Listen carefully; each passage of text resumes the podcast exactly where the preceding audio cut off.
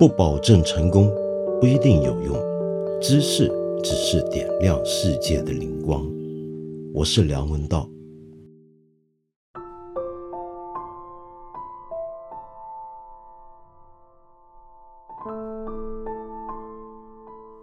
比起世界杯、欧洲国家杯啊，其实我奥运呢是盯得没那么紧的，因为比赛的种类实在是太多了，我并不一定每一种都那么感兴趣，都那么想看。那么当然，我也还是会看的啊，就算说是我最近跑来跑去，常常也会在回到酒店深夜的时候呢，尽量找一些回放来看。我我关注奥运，主要是因为我喜欢故事。我喜欢看故事，我喜欢听故事，而奥运会的比赛对我来讲就是一个充满了很多故事的一件大事，一件盛事。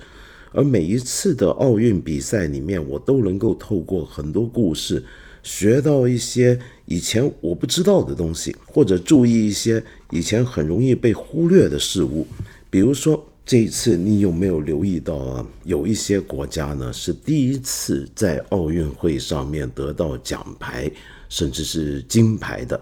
那当然，我们中国是个奖牌大国，那各种各样的奖牌拿到手软，那不在话下。那么，但是偶尔关注一下，哎，有些国家他第一次拿到奖牌，那是一个什么样的情况呢？我知道最近很多人在说，其实奥运会啊，从来在当年顾拜旦开始以来，强调的就是更高、更好、更强。那么现在也加入了一个新的口号，在今年这一届东京奥运的时候，国际奥委会通过以后要强调更加团结，觉得人类现在。应该更加了解到，尤其经过疫情之后，明白世界大同的道理。然后，运动员的表现，个人的表现是要比一个国家的奖牌数目重要的多了。那么说是这么说啊，但是其实世界各国仍然还是会把这个运动员的表现看成是自己国家的一个代表或者象征的。你比如说像菲律宾，菲律宾。参加奥运会已经有九十七年的历史了，结果总算在这一届的东京奥运得到了他们的第一面金牌，那就是女子五十五公斤举重比赛中获得冠军的迪亚兹。那么当然很遗憾，她击败的是我们中国的选手廖秋云。但是呢，这个迪亚兹在菲律宾来讲，就真是一下子成为民族英雄了。其实菲律宾啊，本来拳击一直都是他们的强项，但是这么多年来，他们在拳击上面虽然出过某些级别的世界拳王，但在奥运中呢，就始终没有得金。相反的，这一次却是靠迪亚兹这个女孩子，哇，好厉害！你要知道，他的训练还挺不容易的。菲律宾的能够给运动员的国家支持，相对我们中国而言是没有这么多的。那么他小时候呢，是自己喜欢举重。那一个女孩子自己喜欢举重是怎么情况呢？原来是看到她的堂哥堂姐举重，哎，她觉得这个东西很好玩。那么平常我们一般很少看到女孩子自己喜欢举重，其实是有的。比如说迪亚兹就是，于是他就开始跟堂哥堂姐开始学。那么学到后来呢，就一路表现是越来越好。那么当然他也很清醒，知道这个玩举重这件事儿呢，恐怕将来要养活全家人还是不容易。所以他的梦想是要当银行家。可是现在不一样了，他自从得了这个冠军之后，那菲律宾政府、国会各方的政要都给他奖金，同时呢，还有房地产商送他房子，好像还送了两套，其中一套是在马尼拉的别墅。然后呢，他们的航空公司说终身给他免费搭飞机，然后有个石油公司说他开车的话，他终身加油不用钱。那 么这下子，嗯，他应该家里面日子是过得不错了。这人其实挺好玩的，因为他其实本来是个本业是军人，而且是空军。当然，呃，他好像不是飞行员啊。那么前几年，好像去年还前年还出过一件事儿，什么事儿呢？就菲律宾当时传出一个军队有人想搞政变的一个新闻，然后还传出了一个参与这场政变的名单，其中居然有他的名字啊！那为什么会有他的名字呢？后来被发现他是被人恶搞放进那个名单里面，主要就是因为他虽然今年才得到金牌，但他之前一直都已经是菲律宾举国关注的举重好手。他过去已经在奥运项目面得到过银牌了，大家觉得他知名度那么高，又是个军人，就把他放进这个叛变名单搞一下。那么好在没什么事儿啊，是澄清了。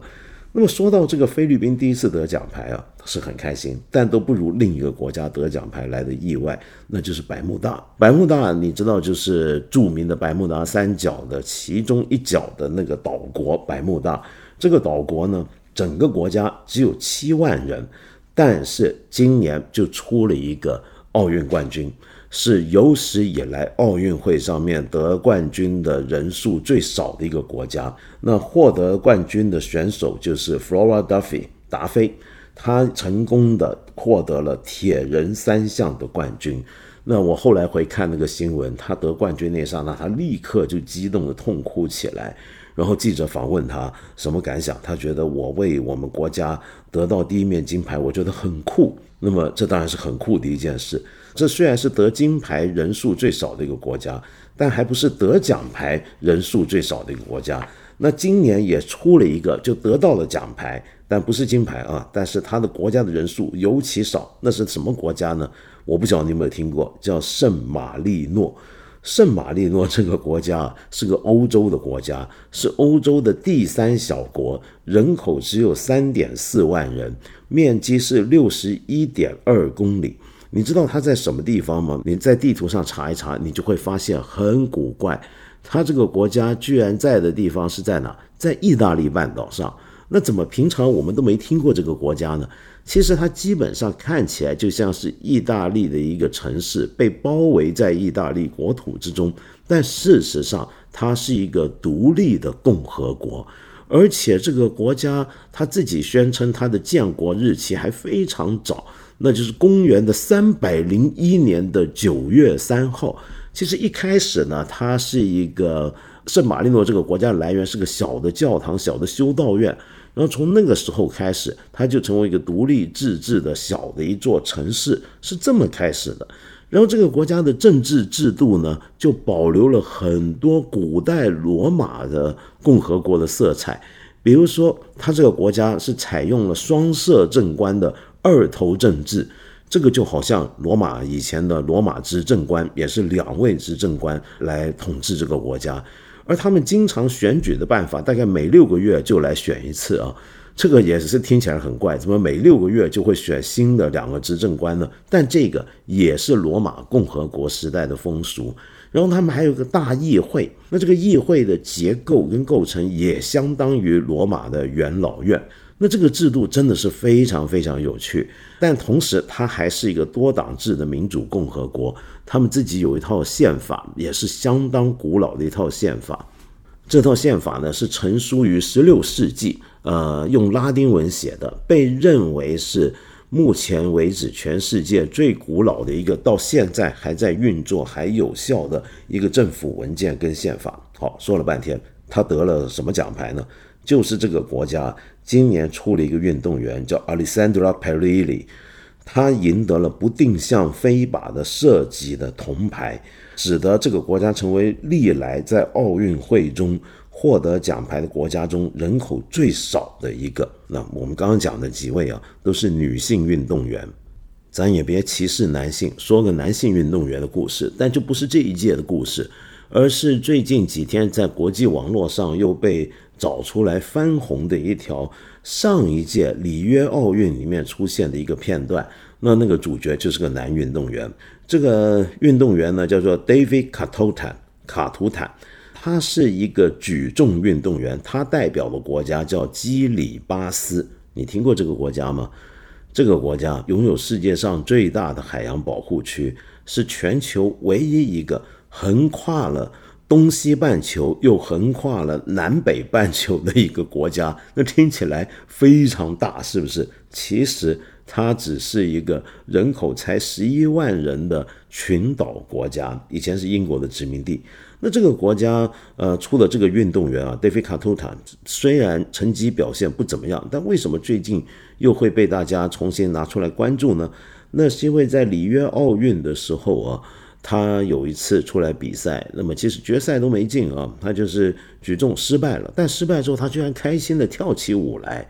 那么大家觉得好奇怪，这人挺乐的，跳得很开心的，然后把大家都逗乐了。那是怎么回事？原来啊，他当然知道自己是要来参加比赛，但是他也晓得自己的实力比不上这个男子举重中的各级别的一些的呃厉害的人物跟国家。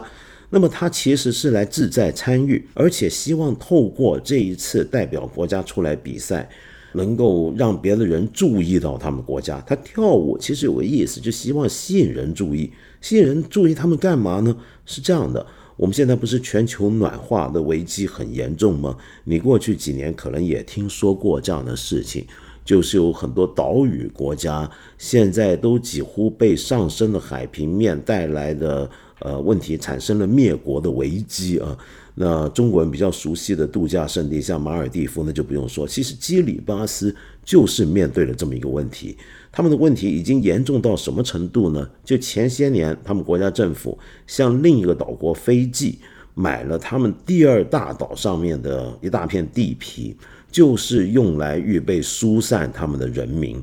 就是说，也就是说，这个国家如果它的岛屿继续被淹没的话，他就把算把他很多国民这十一万人当中的一部分人疏散到飞机去了。那么是这样的一个情况，所以这个 David c a t a l t o n 他就觉得他要用这种很特殊的方法。来吸引别人注意到，哎，你们别老是看着大国，然后这几个国家抢奖牌数目，你也要看看我们这个小国家，我们这个小国家现在面对的这个问题，而且这个问题其实是全人类的问题，只不过是我们第一个首先碰上灭国之灾而已。好，咱又说回我特别关注的女性运动员。呃，那这一次奥运比赛里面，其中一个中国人比较熟悉的外国运动员，也最多媒体在讨论的，那当然就是乌兹别克斯坦四十六岁的体操皇后丘索维金娜。中国人很多人把她叫做丘妈。那么她的故事我就不用在这里多说，我猜你都看过很多了，真的是非常让人感动。是一个让人非常佩服的一个伟大的一个运动员，他终于在这一次比赛之后就要退役了。那你想想看，是我听说很多年轻朋友是高中的时候写作文就写他的故事，那么到了现在自己当妈了，然后他还在比赛，这以一个体操运动员来讲，那是一个多么困难。多么让人敬佩的事情，是不是？那就但就像刚才讲的，他的故事我们听的比较多，我就不在这里多讲。我们来看看一些小孩怎么样。那这一次呢，知道有一个日本的小姑娘叫西此花，得到了女子滑板街头赛的金牌，她才十三岁啊。那你仔细看啊，这个很奇怪，就玩街头滑板赛的运动员前三甲都是很年轻，很年轻，都是十来岁的。那么奥运会到底有没有这个年龄限制？这么小也能参加吗？但其实他还不算最小，最小的是叙利亚的一个乒乓球手莎莎。那么等一下我还会聊他的故事啊。那么先说他年纪，他多大？他十二岁，就是个儿童，那也能出赛吗？是可以的。其实奥运会没有法定的年龄限制，有限制的是什么呢？是各个不同的运动比赛里面，他自己的专业里面。可能有他自己的年龄规定，那像乒乓球、像街头滑板这类运动，如果没有特别的一个年龄限制的话，那你就多大多小都可以。所以反过来讲，你年纪大一样也可以参加奥运比赛，只要你实力摆在那的话。你比如说，平均年龄比较大的运动员参加的奥运比赛项目是什么呢？那是马术。马术的运动员的平均年龄是所有运动项目参与奥运的运动项目之中平均年龄最大的一个。比如说这一届年纪最大的一个运动员呢，就是六十六岁的澳大利亚的一个马术运动员，也是一位女性。那么不过你说到这个年龄啊，你回想一下，我们中国也出过特别小的女孩子去参加奥运赛，是不是？比如说像体操也有，然后当然还有跳水。我很记得那时候，伏明霞跳水皇后在九二年参加巴萨奥运的时候，那时候应该还差几天才到十四岁吧，那是好厉害啊！说起她，我以前也讲过，就是我还记得她在获得那一届的中国的跳水运动员在巴萨载誉而归之后呢，曾经来过香港。那么来做示范演出。那么有一天呢，就是到了我的母校中文大学，然后那几天呢，我就在盯着啊，想要去现场参观一下。然后呢，谁知道我居然忘了时间睡大觉。然后我平常特别晚嘛，对不？以前我在念本科的时候，基本上不上学，天天白天呢都在宿舍躺着休息睡觉。然后那天呢，一大早，我一个同学啊就闯进我的房间，撞开门，然后把我喊起来，跟我说：“梁文道，你看看我这只手，你知道这是什么手吗？”对我伸出右手。我说我操，你这什么情况啊？干嘛？你这神经病吗？我还睡着觉，你叫我干嘛？你那什么手啊？你那不是打飞机的右手吗？他说不是，这是伏明霞握过的手。我说啊，跟着我忽然想起，我立刻说，我丢，蛮海吗？不会吧？是今天吗？他说就是今天。然后他开心的一个礼拜不洗手，这个印象太难忘，因为他握过伏明霞的手。哇，九几年那是九九三年还是九二年？就好像当年的事儿吧，我记得。OK，那么我们继续讲一些女子运动员的故事。有一个很奇葩的故事，我不晓得你们有留意啊？就今年有这么一个奥地利的单车手夺得了女子自行车公路赛的冠军，是来自奥地利的，叫安娜基森霍夫。她的成绩非常厉害，三小时五十二分四十五秒。比银牌领先了七十五秒啊，这是很夸张的数字。但你如果就算你玩自行车这个项目，你估计也没怎么听过他，所以他完全是黑马。那为什么没人听过他呢？是这样的，因为他不是一个职业选手，所以之前没什么人认识他，他没有教练啊，他连教练都没有，也没有队友，这个才奇怪。因为自行车比赛呢。通常都是一个国家会派出好几个运动员形成一个团队，那这个团队比赛其实是很重要的一件事儿啊，因为在一般的职业赛里面呢，团队自行车手他们会有一些协调作战的模式，然后能够用无线电的互相联络来了解战况，但是呢，奥运比赛上面是不准用无线电的，那这个事情对团体习习惯用团体的方法。来打比赛的职业选手来讲是稍微有点困难的，但无论如何呢，这个安娜基森霍夫还是很厉害。但最厉害的不是因为他孤身作战，不是因为他来自的国家奥地利并不算是一个单车强国，不像这一回在比赛中得到亚军的荷兰选手，他们那个国家，那么荷兰的女子队是个很强的队伍。厉害的是什么？她的职业其实是个数学家，她是她是做数学的啊，嗯，他现在任职做博士后研究的地方呢是瑞士的洛桑联邦理工学院，我不知道你有没有听过，这是一个世界上数一数二的欧洲数一数二的一个名校啊，其实不像我们平常听惯什么牛津、剑桥、索邦那种，但其实它是很厉害的学校，简称是 EPFL 嘛。呃，而这位数学家，他其实上个月才发表了一篇论文。那这个论文题目写的东西我都没读懂啊。呃，用英文写的叫做 “Communications in Partial Differential Equations”。有懂数学的人能告诉我这是什么吗？然后呢，他呃身为一个数学家，他备战的方式也非常有数学色彩。比如说，你看他其实也是最近一两个月的时候，他其实还在研究一个问题，那就是气温对于体温的影响。他主要是他的备战过程当中，他在研究这个，比如说到时候东京的这个气温会对他的身体的体温造成什么样的影响呢？这个问题很重要。可是呢，这一次奥运比赛里面，其实我最关注的队伍或者专门关注运动员。除了我们中国队、中国香港队，还有中华台北队之外啊，还不是这些林林总总的各种领域中一些非常特殊的呃女性运动员或者小国运动员，而是一个很特别的奥运代表队。它根本不代表任何国家，但它也是个代表队。你注意到了吗？在那天奥运开幕式第二个出场的队伍，他们举的旗子就是奥运的五环旗。那这是个什么队伍呢？这就是个难民代表队，这是奥运会历史上第二次出现的难民代表队。他第一次呢，是因为一五年十月的联合国大会啊，当时全球难民危机已经越来越严重。那个时候的国际奥委会主席呢，托马斯巴赫就宣布要成立一个奥林匹克难民代表队来参加里约热内卢的奥运会。那么这一届就是第二届。那为什么会有这样的一个队伍呢？主要的理由就是为我们晓得，今天这个世界并不是很太平的。全世界各地都有战火，有各种各样的政治磨难正在发生，有许多人被迫流离失所，有许多人被迫要逃往异国他乡来挣扎求存。那么这些人里面，其实说不定也有些人是含着运动员的梦想，想要找到机会，透过体育赛事来证明自己，来表达自己的。那么这些人能不能够参加奥运呢？如果他们参加奥运的时候，他们代表谁呢？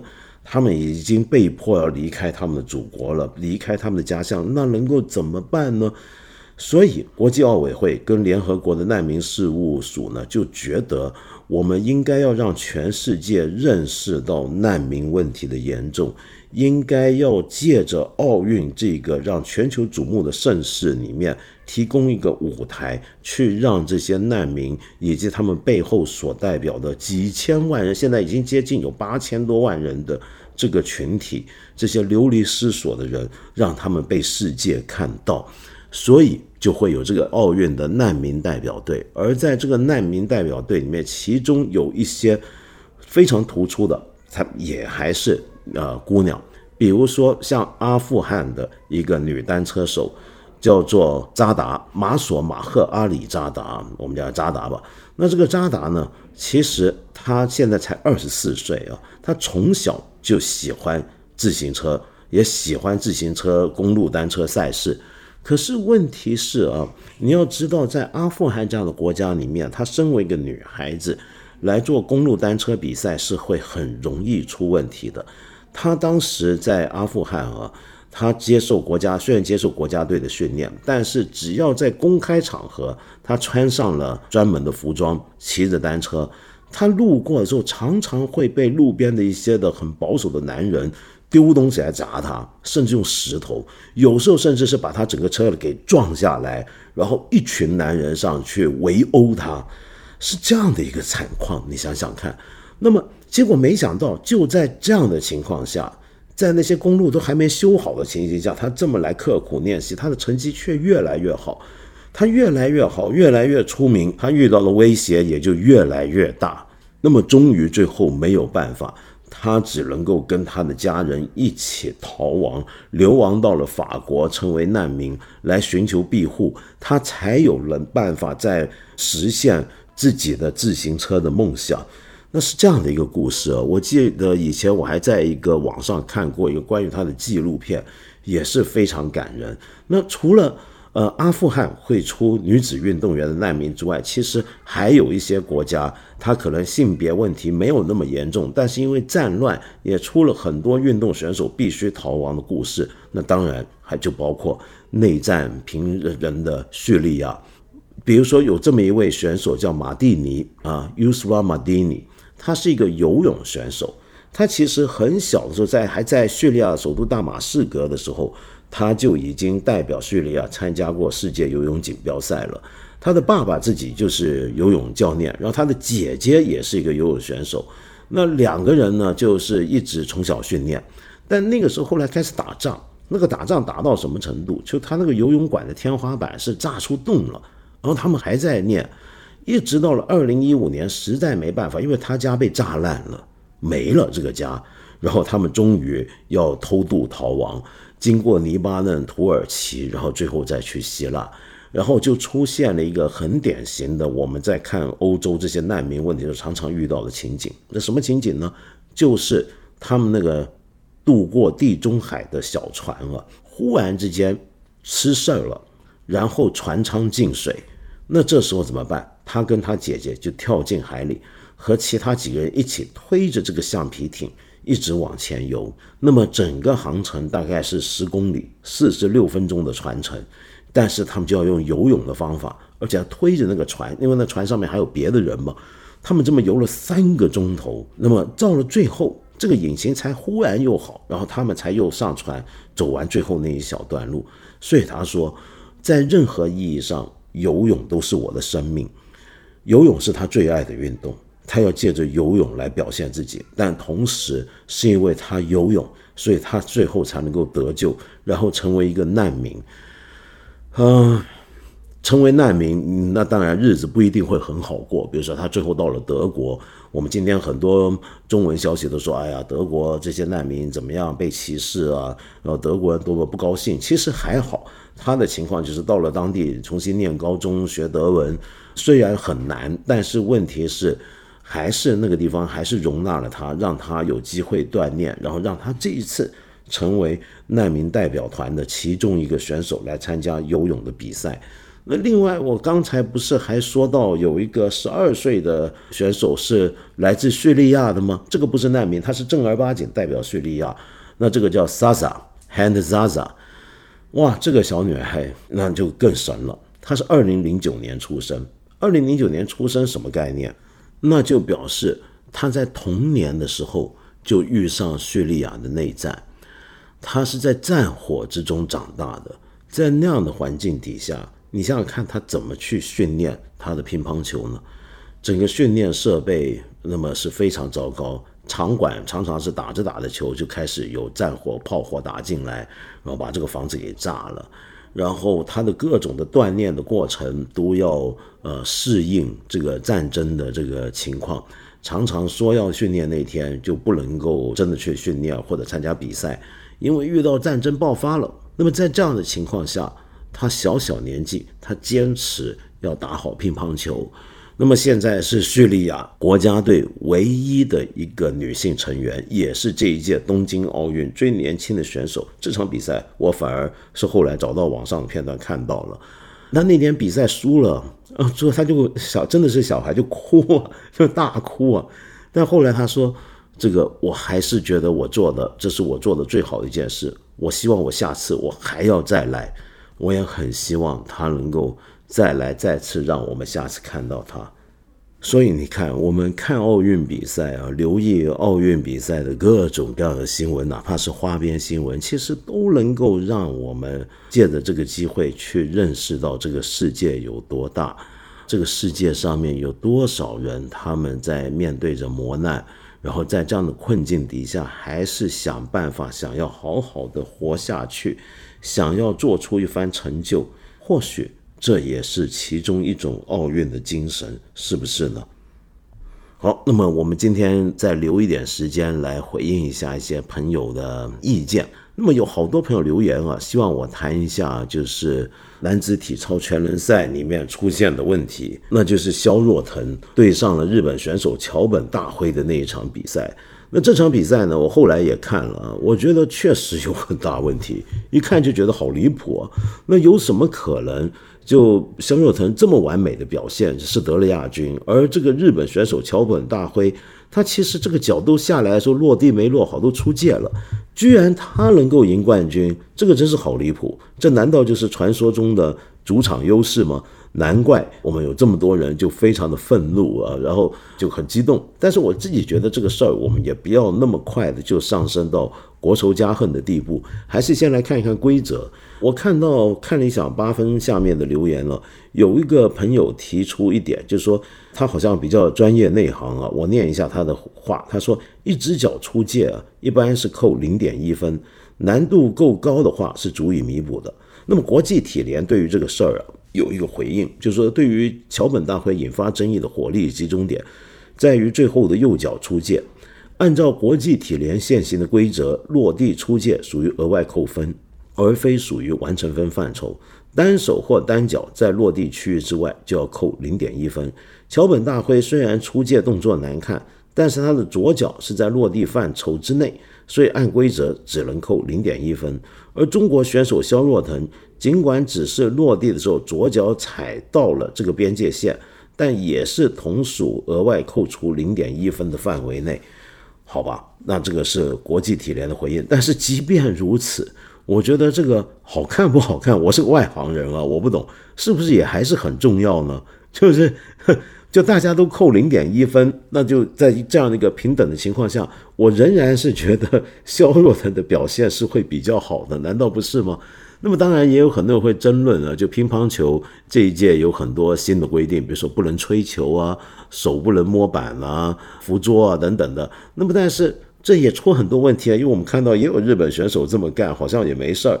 那么这是否就是主场的裁判的影响呢？有可能吧。但是算了，我觉得我不太想把这个事儿上升到很政治的一个高度。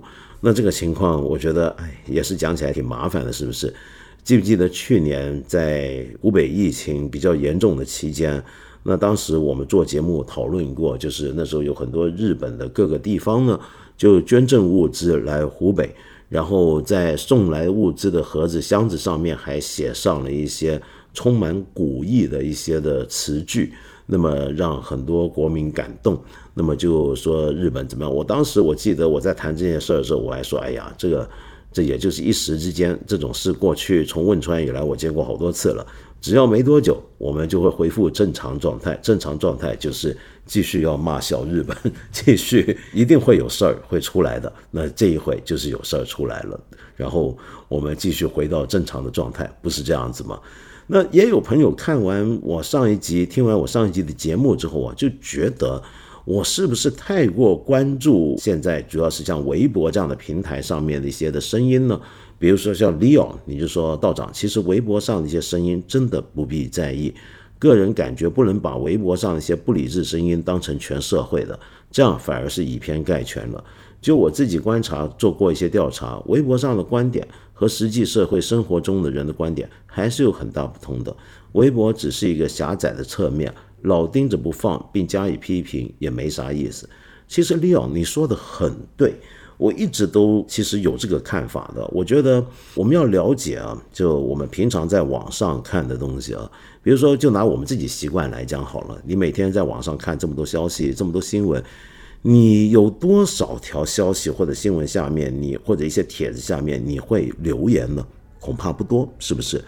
也就是说呢，通常。阅读过一篇帖子或者一个报道的读者或者是受众当中，真正留言的人只不过是这个读者中的极少数，可能是百分之一、千分之一，甚至万分之一。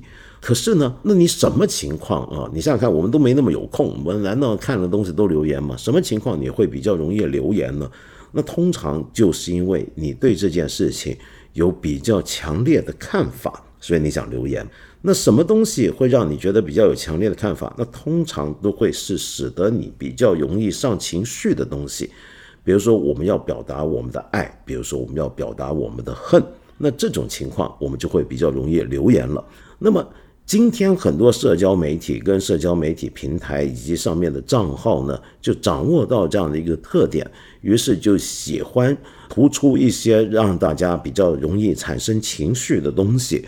来让大家表达爱与恨，因为这样子呢，它的阅读量才会上升，它的转发量才会上升，它的留言数字也才会上升。那么这就变成了某些社交平台的一个常规了，也成为某些账号经营的一个不二原则或者法则了，一个妙方了。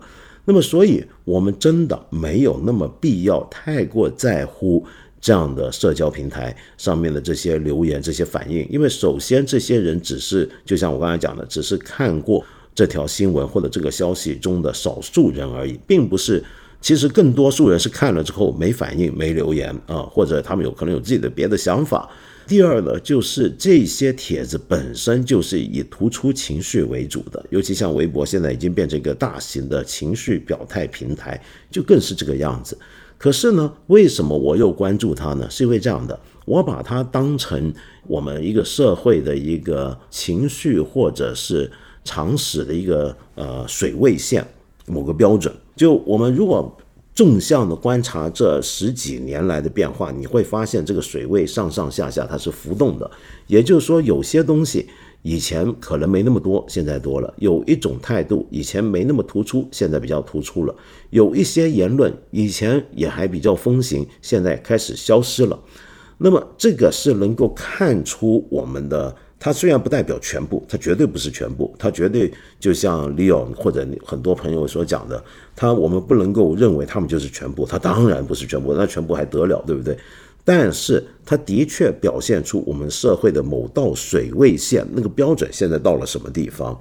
关注这种水平，我觉得还是有趣的啊。你比如说以前呢，我记得在一些问题上，尤其稍微敏感的，比如说涉及港台问题的。一些讨论，那会有一些不一样的声音。那么，但是现在这种声音呢，就会变成叫叫做很很麻烦了，就动不动就是港独跟台独了。你只要有不同的看法，那当然，但是另一方面也有一些不同于官方主流看法的声音呢。倒是今天，就算它不同，但也不会被人认为政治不正确，甚至还被认为是比较正确，只是稍微激进。比如说什么留岛不留人啊，呃，用核弹炸平啊什么。那这类话，它是不会被干掉，也不会被删禁，也不会被骂。那么最多大家就不太响应，就留两句说你这样太激进罢了。那么但至少不会认为他不爱国。那这个这条水位的变化，我觉得就很有意思了。那当然还啊最后还是要讲，我们有十四亿人口，十四亿人口里面，怎么可能我们能够透过几个网站就知道全十四亿人的平均的想法或者总体的想法是怎么样？这是不可能的。我们要承认，我们其实内部是非常多元的，有许多不同的人群，有许多不同的立场，许多不同的态度。那么，因此，我觉得如何能够容放这么多不同观念、不同想法、不同生活态度的人共同生活在一起，是个很重要的事情。那么，我们当然不能以偏概全，但是还是要留意一个平均水位。因为有些话，比如说你以前你可能会在网上讲，你今天不讲，那为是什么东西使得你沉默了呢？那这个也是一个有意思的事儿，对不对？啊，讲这些呢又会很累，不如来一些让人心情好的、放松的东西，那就是音乐。我很不可思议的发现，原来我在这个节目介绍这么多音乐之后，居然从来没有介绍过南管，也就是南音啊，或者是福建南音、泉州南音，有几种名称。既然都指的是一件事情，这个音乐是我特别喜欢的一种音乐类型。你听过这种音乐吗？哇，那太好听了！我跟你讲，是我觉得中国音乐之中最精彩的其中一种。那基本上是种合奏音乐啊，但这个合奏音乐跟我们平常所见的合奏音乐不一样，它强调的是里面几种乐器的声音呢不杂，就每一种乐器的声音你都要能够。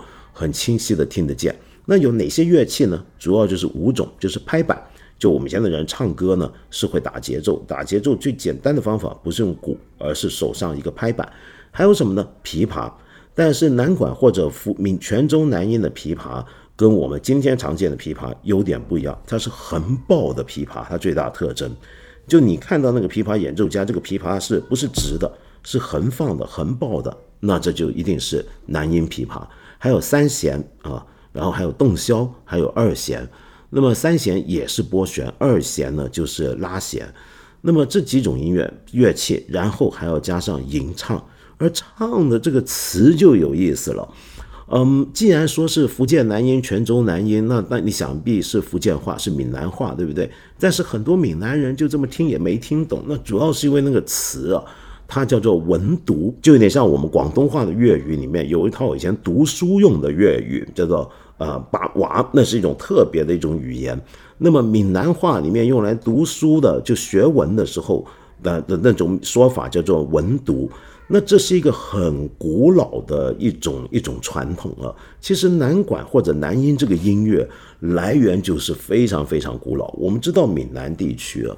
其实是从西晋以来，一直到宋元时期，都不断的有中原人士从北方啊往南逃亡的时候进来，然后这个地方呢，它背山面海，大家来到这就跟内地相对隔绝，但是又海运突出，所以它商业繁盛，但是这个地方就等于还保留了许多以前中国很古老的东西。那这个南管音乐啊就是这样，它最早甚至可以追溯到汉代的相和歌，相和歌。所以这个音乐我要讲起来是没完没了，我找个机会再跟你好好聊。但是我想跟你说，我每次听南管，我就在想象，就觉得这就是我非常向往的那个捍卫风流，唐宋遗音。那我今天想介绍你跟我一起欣赏一首福建南音的南管的名家啊，王星星老师。他现在好像去了台湾定居了。那么因为台湾的南管还是很盛行，他来演奏跟演唱的带领的乐队来演唱的一首曲子啊。说到这个台湾哦，我第一次听到南管就是在台湾听到，因为我小时候在台湾的时候呢。虽然那时候国民政府啊不喜欢这个闽南话，但是后来也逐步的开始正视南管音乐。那南管音乐尽管是闽南话演唱啊，但是他们也开始意识到这是一个中华文明的一个很古典的、至为高雅的一套传承。那南音或者南管，其实在两岸都经历过困难的阶段。在台湾呢，那就是因为以前国民党政府压抑这个闽南文化。那么在大陆这边呢，则经过文革的冲击，觉得这都是一些的封建遗留的东西，是不好的东西。那反过来很奇怪，但是南管音乐在台湾倒还是有个根底。日本统治的时候呢，也没怎么太搞它。那么虽然日本统治台湾，到了后来皇民化运动的时候，那是非常残暴、非常高压的，要想办法消灭掉台湾人的原来的跟中华文化的原来的联系。但是南管。却好像是被留住了，为什么呢？那就是日本人觉得这个东西很崇高，就他觉得这个东西是他们以前自己当初接受唐朝、宋朝影响哦，其中一个东西就是这个，所以他很崇拜男管，反而让男管或者男音呢能够保留下来。那么后来改革开放之后啊，大陆这边的厦门呢、泉州这些地方的南音或者南管也就开始复苏起来了。那么到了今天呢，如果你真的喜欢汉服，你喜欢所谓中华的真正的古典的汉人里面的优美文化或者叫斯文的中国的话，那你实在不能不听不欣赏南管。好，讲了半天，我们说回，我想让你听的是王星星他带领的南管乐队演奏的。哎呀，我还是得讲一个，真没完，还是想讲一个，就是我要补充个什么事儿呢？就是在南音里面啊，在民泉州南音或者南管里面，有一个讲法叫做“坐片五张金交椅”。什么叫“坐片五张金交椅”呢？就我刚才不是说过，这有五种乐器吗？就是拍板、二弦、洞箫、三弦，还有琵琶吗？那只要有一个人，他懂得所有五种乐器以上所有乐器他都会，然后他又会唱，那这是个音乐全才。这种人就叫做坐片五张金交椅，而王星星老师就是坐片五张金交椅。我们来欣赏他给我们演唱跟演奏的《将进酒》。